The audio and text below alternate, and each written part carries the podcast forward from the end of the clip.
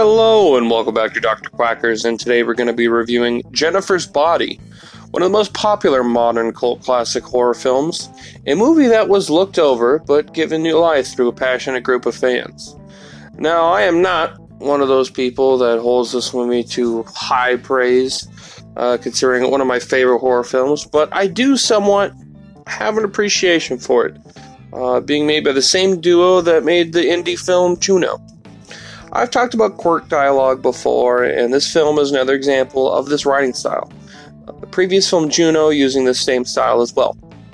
It's dialogue that uses phrases and sayings that no one actually says in real life, even using vocabulary that is rarely heard too. This dialogue makes this movie feel much more like a dark comedy, uh, which works a little over, which works a little over half the time.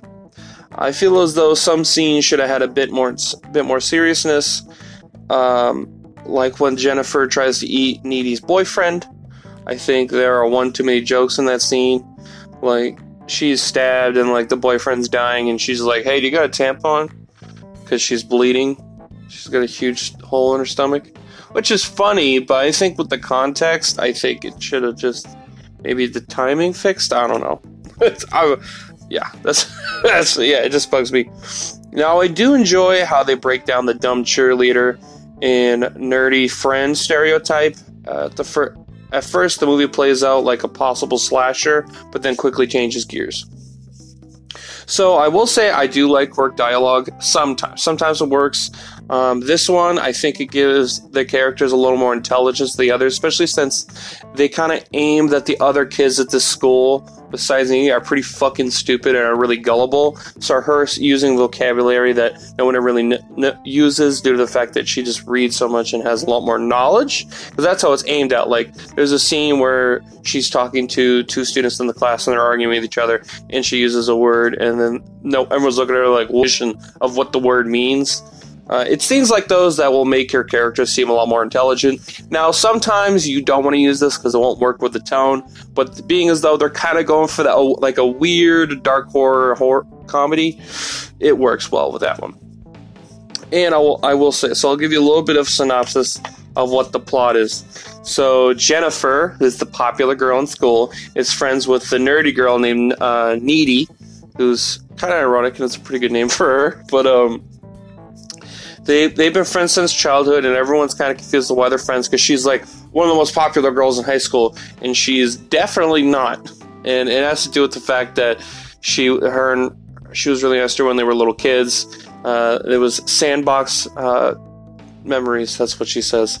So that's why they stay friends. And she's you know she, she Jennifer likes to play like she's very promiscuous, but she's really not.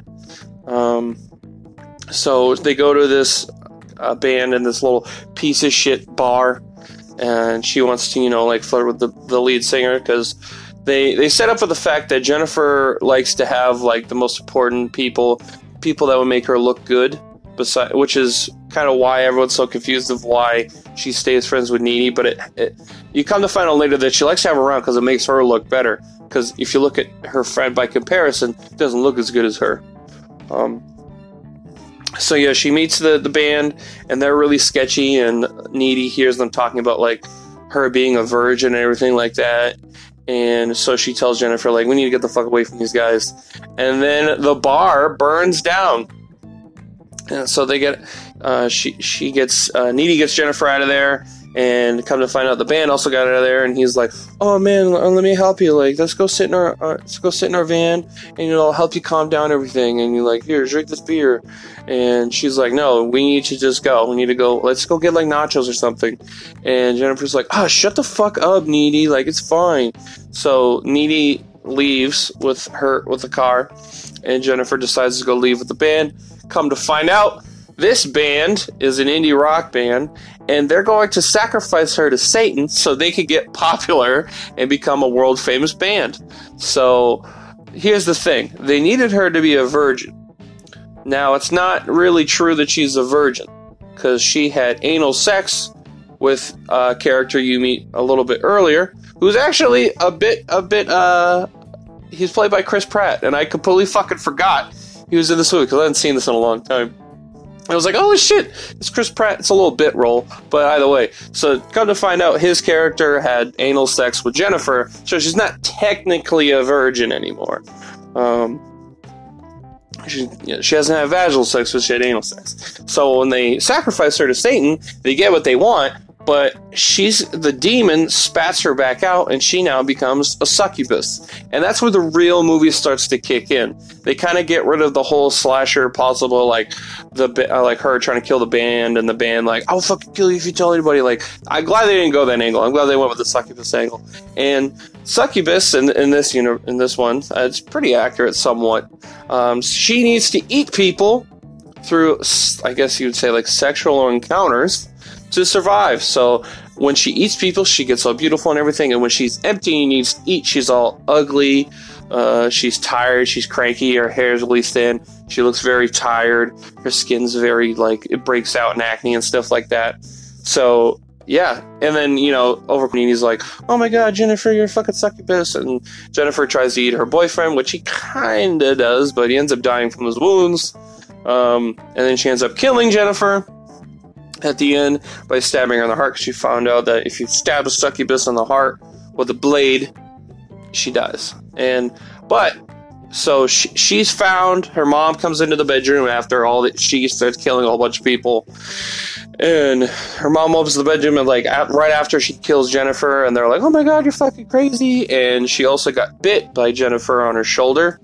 Um, so she's put in an insane asylum, and the whole story is told through Needy's point of view. Um, come to find out, I guess if you get bit by a succubus, you get some of her powers. So she breaks out of the insane asylum after learning how to use the succubus's powers and hunts down the band and kills them in their in their hotel room. And that's how the movie ends. You kill them, you see her walking out as as their fucking hordes of fans come running into the room, like screaming, "Oh my god, what happened to the band?" That's how the movie goes. Um, it may not sound as good as you might think, but it's actually pretty decent. The dialogue really helps with it. Um, I will say I'm not a huge fan of the third act just because it feels really rushed and a little out of place. I think if they just ended with her in the insane asylum, I think that would have made a lot more sense. But I think because so this movie has kind of become like a feminist horror film because it kind of flips a lot of stuff on its head where like the protagonist is a female, even the villain's a female, and the reason why she's killing, she only kills like boys. Um, and there's a little bit of like a uh, little bit of subtext that these characters kind of have a lesbian attraction to each other, and yeah, so they, they talk a lot of stuff like that, and I think it's okay, and I understand why the ending's the way it is. It's just I don't know. I feel like it could have just ended differently than that. I don't know. I think it could have just ended with her breaking out because with the whole band thing, I just I just feel like it could have just been another story. Like I would have been fine if there was like Jennifer Bodies too. Uh, I feel like that movie could have been its own thing, or at least it, it, it kind of sequel based anyway. That she's out there with all these demonic powers. Um, but yeah, so the, the I like the first and second half. Uh, uh, sorry, the first and second act a good amount. I think it's really entertaining. I think it's got some funny dialogue. It's not the best horror movie I've ever seen, but it's definitely pretty good. And I just think they kind of fumble it a little in the third act. I think they weren't exactly sure how to end it, and that's kind of how it feels. Um, yeah. It has a good performance from Megan Fox and Amanda Seyfried, uh, the main characters, obviously. This is the only time where I was somewhat impressed with a uh, performance from Megan Fox, because she usually sucks uh, being in the Transformers and Teenage Mutant Ninja Turtle franchises from Michael Bay. Now, I don't want like I don't want to just say Megan Fox sucks because I, I will say this is a good performance out of her. Um, I don't want to labor her because I mean to be fair, she just kind of uses eye candy in those films. You can't really do a whole lot when you're the eye candy character. And I don't think I've seen any of the movies with her in it. I think that's it. those Teenage Ninja Turtles movies, this movie, and Transformers. She might, she probably is in other stuff, but yeah, it's the only time where I was like, huh, maybe she can act. It was pretty good. I will say, I think she played the psycho crazy cheerleader bitch pretty well. Maybe that's due to the fact that maybe she was kind of like that. I don't know. Um, Amanda Seyfried, I mean, you, she's in a bunch of stuff where she's been in a bunch of these type of horror movies, so I think she's pretty good at playing like the docile, you know shy girl into becoming like more of like a killer, similar to like Red Riding Hood or something like that. Uh, the movie is also full of indie rock and metal bands. Uh, even has its own original song "Through the Trees" by the band that sacrificed Jennifer, and it's so 2000s. Oh my god, it it's definitely it felt like a time capsule rewatching this movie. I was like, holy shit. Oh, but yeah, sometimes music can be a very overpowering when it shouldn't be. Like, there's a scene where like uh, the, there's like a football player and like his friend died in the fire at the bar and he's kind of like crying and he's like sitting in the football field trying to you know get a hold of himself and then she's like it shows her trying to like stalk him and then it's just playing like metal like super loud metal over everything that's going on. I'm like i don't feel like this song really fits what you're showing me. That's the only time where i'm like man i don't like this. I don't like this music at all. Uh, now i like metal don't get me wrong but that scene just it did not fit. Trust me if you ever if you watch this movie which i think you should give it a chance. You might really like it. It's it really sticks out. I don't know. Maybe, maybe it is just me but i think it sticks out really bad. So yeah I, I do enjoy this movie. I think it has a bit of camp and i think it's self-aware enough to where it doesn't get annoying with its jokes but sometimes it could be like okay i think a little bit less. Just you know make this scene a little bit more serious but maybe that's just not the writer and the director's style. Um, which is fine. So I'm going to give this movie a 6 out of 10. It's a slightly above average movie. I think it's decent. I think it's a fun horror movie to watch. It's better than a lot of the other shit you find on Netflix, because Netflix pretty much only has shitty horror movies now. Uh, same with Hulu. So it's definitely one of the better horror movies you can watch right now, especially one of the better, more modern movies. And if you're looking for like a, a feminist strong movie, I guess that's another one of those. But I will say, if you're like, oh, feminist movie, if you're one of those people, um, it's it's it just doesn't beat you over the head with it. It's something that's more like through subtext, I guess. I mean, I don't I don't mind feminist movies if it's good. Like I love Wonder Woman, which I guess you could consider a feminist movie, but I hate Captain Marvel. So yeah. that's why I give it. I think it's good. I think you should watch it. Not the best movie you can watch, but yeah, give it a chance.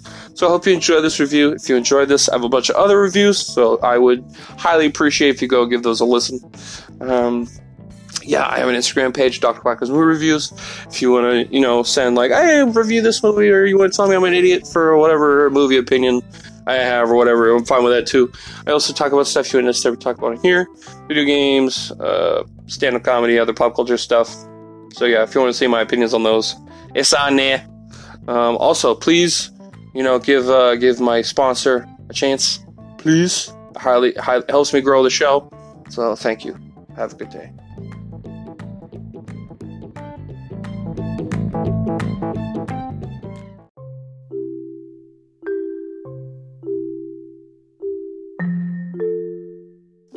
Let's face it, we all drop hundreds of dollars on shit that hasn't done much good. When was the last time you spent just $225 and you actually profoundly changed your life? Answer most likely never. Well, if you want your chance, here it is. If you are out of shape and have said more times you can count, I need to do something about this.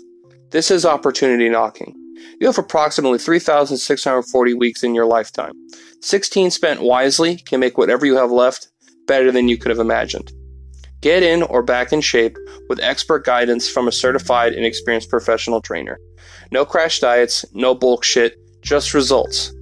Visit www.vikingfitnessnh.com, mention Dr. Quackers, and get 10% off your, your custom fitness plan. Again, that's www.vikingfitnessnh.com. Thank you.